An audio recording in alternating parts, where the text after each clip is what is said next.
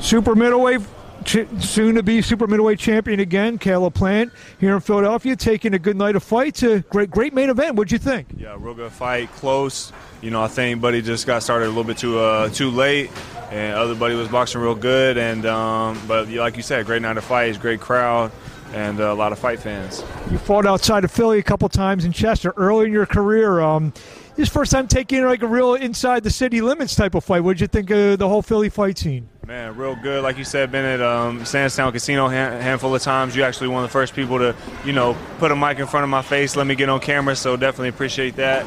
And uh, yeah, like I said, great crowd, great energy, great fights, and you know what's not to love. So, Real quickly, uh, w- w- can we see you in the ring next? yeah, coming soon um, in the fall, uh, around October, and um, me and Anthony Durrell, I'm gonna be, I'm gonna whoop his ass. So, That's the fight, Darrell.